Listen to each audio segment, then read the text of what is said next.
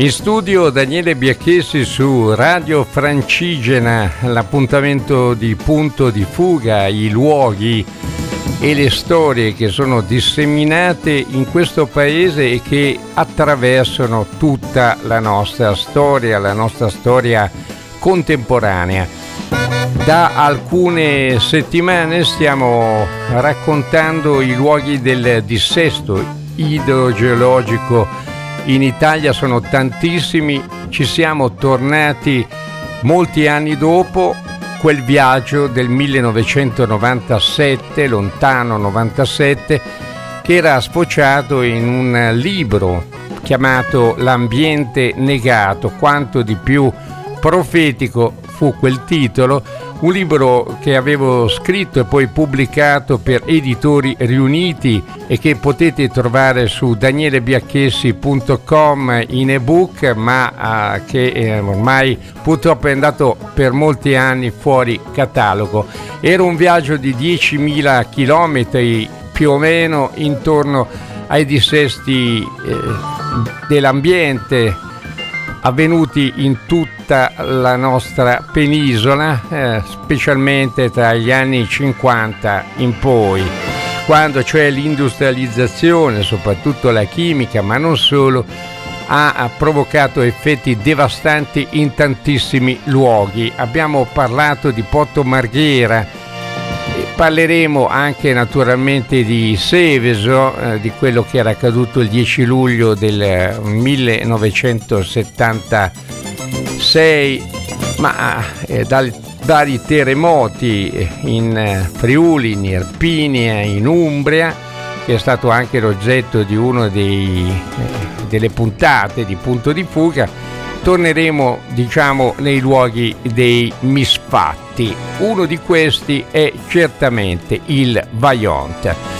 È il 9 ottobre del 1963 e sono le 23 i programmi televisivi si interrompono per pochi minuti, sullo schermo appare un giornalista concitato che detta le prime righe di agenzia Notizie grame che giungono da Longarone, nord-est d'Italia. Era scritto nell'agenzia di allora poco fa il monte Toc si è sbriciolato, la terra è caduta sulla diga del Vaillant provocando un'onda lunga che ha travolto alcuni paesi, Longarone il più popolato, ora non c'è più. Basta uno sguardo e nelle case, nei bar piomba il silenzio, lo sgomento Stavamo tutti davanti alla televisione perché come tutte le sere, eh, quella sera erano le immagini in bianco e nero che eh, provenivano da una partita straordinaria chiamata Rangers Glasgow Real Madrid, che sono diventate piccole quelle immagini davanti a quella terribile, incredibile notizia. Oh, yeah. Oh, yeah. Gonna be alright this morning.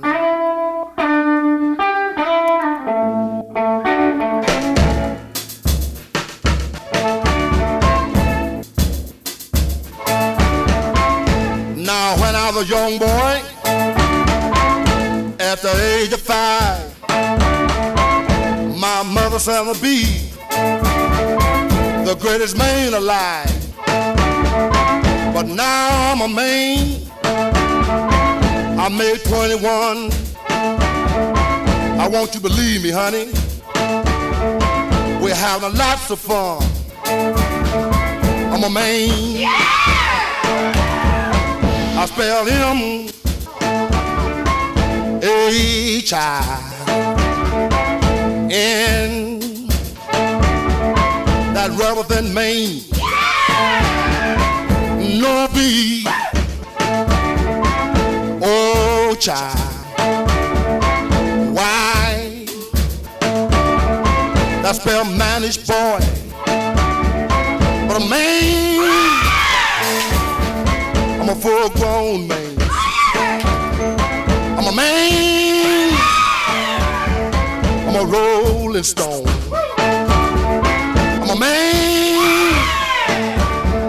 I'm a hoochie coochie man. Sitting on the outside, just me, my maid. I made the move come up two hours late. Wasn't that a man? I spell him a child that rubber than man. No be, oh child. Why? That spell manish boy. I'm a man. I'm a full grown man. I'm a man. I'm a rolling stone. I'm a man.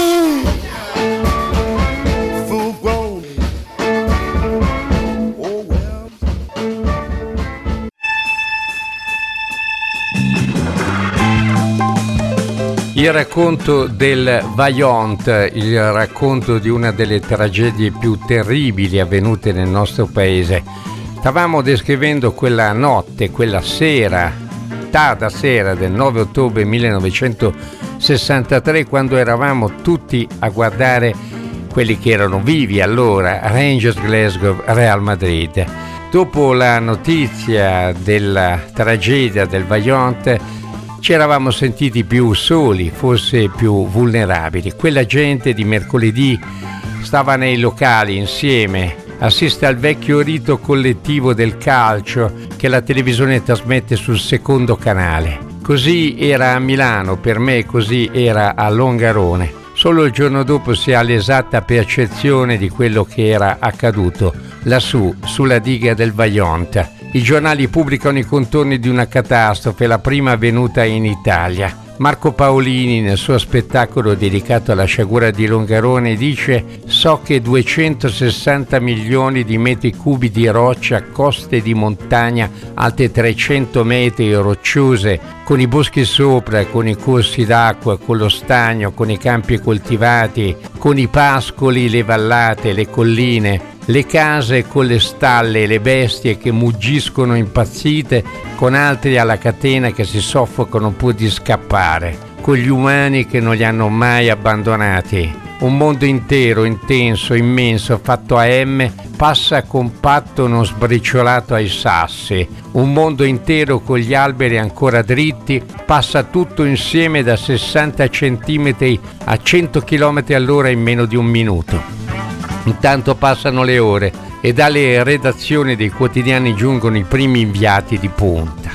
Sono viaggi difficili tra mille blocchi stradali, frane, smottamenti. Gli occhi guardano attraverso i vetri di un treno che corre verso il nord-est italiano. Si attraversano paesi rasi al suolo, squarci del terreno che nascondono case sventrate. La sciagura sta tutta dentro i loro pezzi, i loro articoli che i lettori leggono solo di venerdì ed intervengono anche i letterati, gli uomini di scrittura come Dino Buzzati di Belluno, che vive quel dramma forse più di ogni altro. Del Vaillant già conosceva tutto, i boschi, i paesaggi e quella diga tra il Veneto e il Friuli, discordia di un paese nel pieno del boom economico e scrive quelle cinque righe che io tutte le volte che realizzo workshop per i giovani, per i ragazzi che vogliono intraprendere questo mestiere bellissimo chiamato giornalista, ecco io tutte le volte lo leggo ad alta voce perché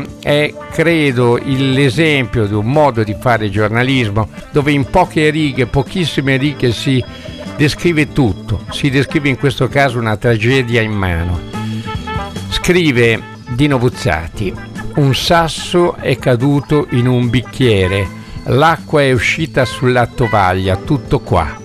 Solo che il sasso era grande come una montagna, il bicchiere alto centinaia di metri e giù sulla tovaglia stavano migliaia di creature umane che non potevano difendersi. E non è che si sia rotto il bicchiere, non si può dare della bestia a chi lo ha costruito perché il bicchiere era fatto bene, a regola d'arte, testimonianza della tenacia e del coraggio umano. La diga del Vaionte era ed è un capolavoro, anche dal punto di vista estetico. Buzzati detta il suo primo pezzo al Corriere della Sera da un telefono di fortuna.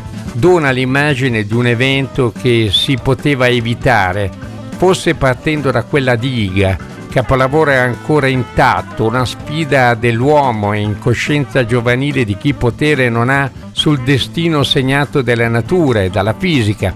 Di Longarone e della sua vita non c'è più traccia.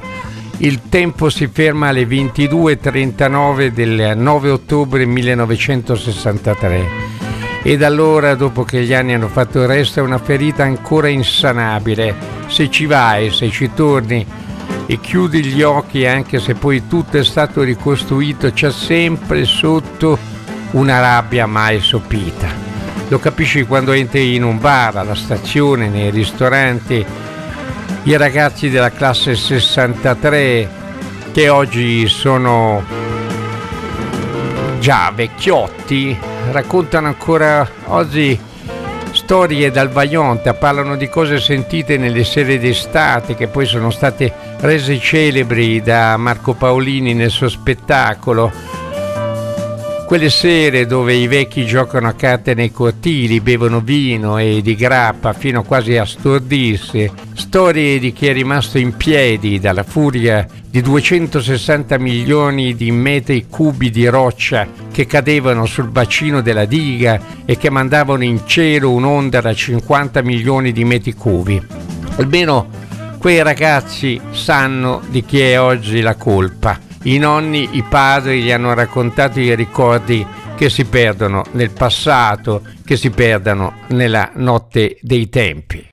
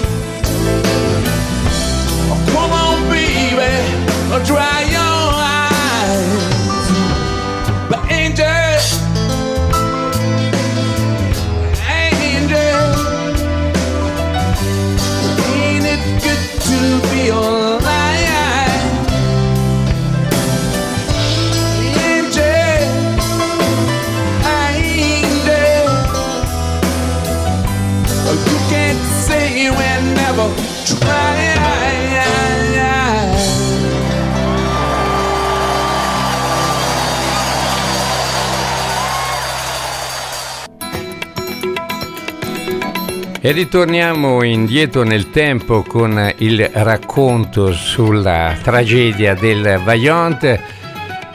Dicevamo che la memoria è rimasta ed è la memoria di quella storia che sta nei tribunali in una giustizia mancata.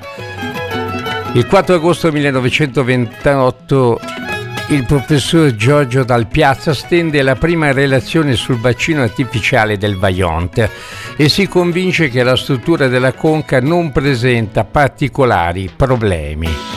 Nel gennaio 1929 la società idroelettrica veneta intende deviare il torrente Vaillant per produrre successivamente l'energia elettrica. Scoppia la seconda guerra mondiale ma il progetto non si ferma. Nel 1940 la SADE, la Società Adriatica di Elettricità, vuole costruire una diga alta 200 metri, un serbatoio contenente 50 milioni di metri cubi di acqua. Il 24 marzo del 1948 il Presidente della Repubblica firma la concessione e un anno dopo il Consiglio Comunale di Erto Casso vende alla Sade i terreni in Val Vaillant, ma per un errore catastale dona anche appezzamenti di terreno in proprietà privata. Nel 1957 la Sade non ha ancora ottenuto la concessione definitiva con tutte le varianti necessarie ai progetti, ma inizia comunque i lavori della diga. Modifica perfino le dimensioni dell'invaso. Secondo i tecnici la diga può raggiungere 260 66 metri di altezza e il serbatoio deve contenere almeno 150 milioni di metri cubi d'acqua. Il costo lordo allora è 15 miliardi. Un terzo dei finanziamenti proviene dai contributi governativi. Il 17 aprile arriva dal governo l'autorizzazione, ma la Sade è già al lavoro da quattro mesi. I giochi ormai sembrano fatti. Da Roma i segnali sono contrastanti, si offre alla Sade la possibilità di realizzare una diga e si mettono poi le briglie al progetto con indagini geologiche sul terreno, sulla sicurezza degli abitanti, sulle opere pubbliche. Il tempo va avanti ma le indagini richieste dal Consiglio Superiore dei Lavori Pubblici non vengono nemmeno prese in considerazione. Siamo nel 59 e accade il primo segnale preoccupante, cioè 3 milioni di metri cubi di roccia cadono nella diga costruita dalla Sade. Un operaio muove ma per la Sade i lavori devono continuare. Il 4 novembre 1960, siamo tre anni prima della strage, c'è il secondo segnale. Una frana di 700.000 metri cubi di roccia si stacca dalla parete del Monte Toc e cade dentro nel bacino. Sul versante sinistro della valle compare a quel punto una fessura di due chilometri e mezzo a forma di M, impossibile non vederla, proprio come il profilo del terreno appare il giorno della catastrofe. Tre anni prima della frana del Vaillant crescono le probabilità di un improvviso distacco di una massa enorme di terreno. La storia sembra già scritta lì. Per i tecnici dalla Enel Sade la mattina del 9 ottobre del 63 inizia presto. Alberico Biadene, vice direttore generale del settore tecnico, prende carta e penna, scrive via telex a Mario Pancini, che era il direttore del cantiere, scrive in questi giorni la velocità della frana è decisamente aumentata. Mi dispiace dalle cattive notizie, ma deve subito rientrare dalle ferie, che Dio ce la mandi buona. È mezzogiorno e alcuni operai dell'Ene si fermano a mangiare i panini per la pausa pranzo sul coronamento della diga e osservano minuto dopo minuto il movimento della montagna. Iniziano avvallamenti, alberi sradicati che inghiottono lentamente la strada che corre a mezza altezza. Sulla sponda sinistra della diga si apre una crepa lunga 5 metri, anche lì impossibile non vederla, proprio dietro alle baracche degli operai.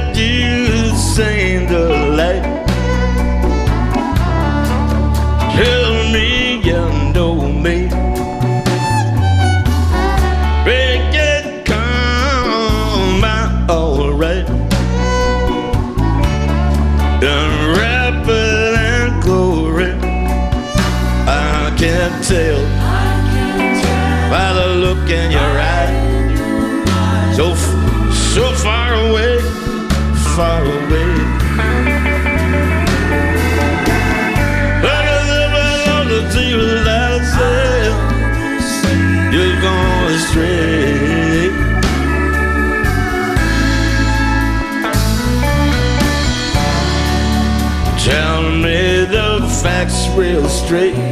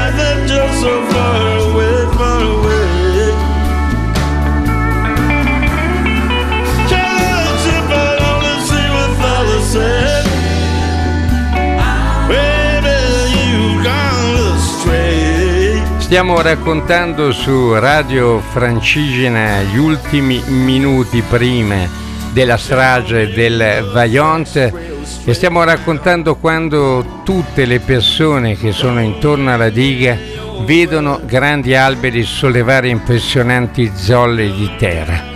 Vengono avvisati i carabinieri che dispongono un blocco stradale nella zona della Massalezza. La frana intanto lavora come un tarlo e modella la terra, la plasma e la trasforma. Viene chiusa la statale di Alemagna prima e dopo Longarone. Il geometra Ritmeyer telefona ad Alberico Biadene, vice direttore generale del settore tecnico della diga. La montagna ha cominciato a cedere, sono molto preoccupato per la frazione di Erto delle Spesse. E proprio mentre i due parlano con voce concitata, una telefonista di Longarone si intromette nella conversazione e dice Scusate se vi disturbo, ma c'è pericolo per Longarone. Dall'altro capo del telefono scende il gelo. Si interrompe la comunicazione. Nessuno dovrà mai sapere che cosa accade qualche chilometro più su, verso il monte Tocca. Sono le 22 e 39 minuti precisi del 9 ottobre 1963 e la frana si stacca all'improvviso come un unico blocco. Si scaglia sull'acqua della diga come un corpo unico, compatto. 260 milioni di metri cubi di roccia, strade, alberi, terra, tutto. L'onda di 50 milioni di metri cubi si divide in due direzioni e distrugge le frazioni di Patata, San Martino, Frasseni, il Cristo, dall'altra parte supera la diga e rade al suolo Longarone e tutti i paesi limitrofi. Nulla sarà più come prima. Come è andata a finire? Di chi è la colpa? Una strage, 1917 morti, tre quarti a Longarone. Il 17 dicembre del 69 si conclude il processo di primo grado. L'accusa chiede 21 anni per tutti gli imputati di disastro colposo, omicidi plurimi aggravati. Il tribunale affligge però condanne lievi, fino ad un massimo di 6 anni, di cui due condonati. Ci sono anche le assoluzioni. Non si è mai riconosciuto il perno dell'accusa. Quella frana era ampiamente prevedibile.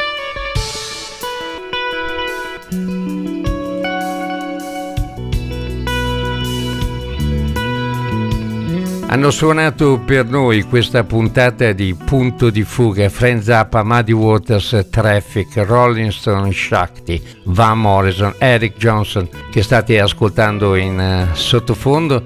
Ci risentiamo la prossima settimana, prossimo appuntamento sempre con Punto di Fuga e sempre con Daniele Biacchesi, questo viaggio nell'ambiente negato, un ambiente dove l'uomo non è mai riuscito a uh, compiere quell'importante rapporto che dovrebbe avere ogni creatura con l'ambiente.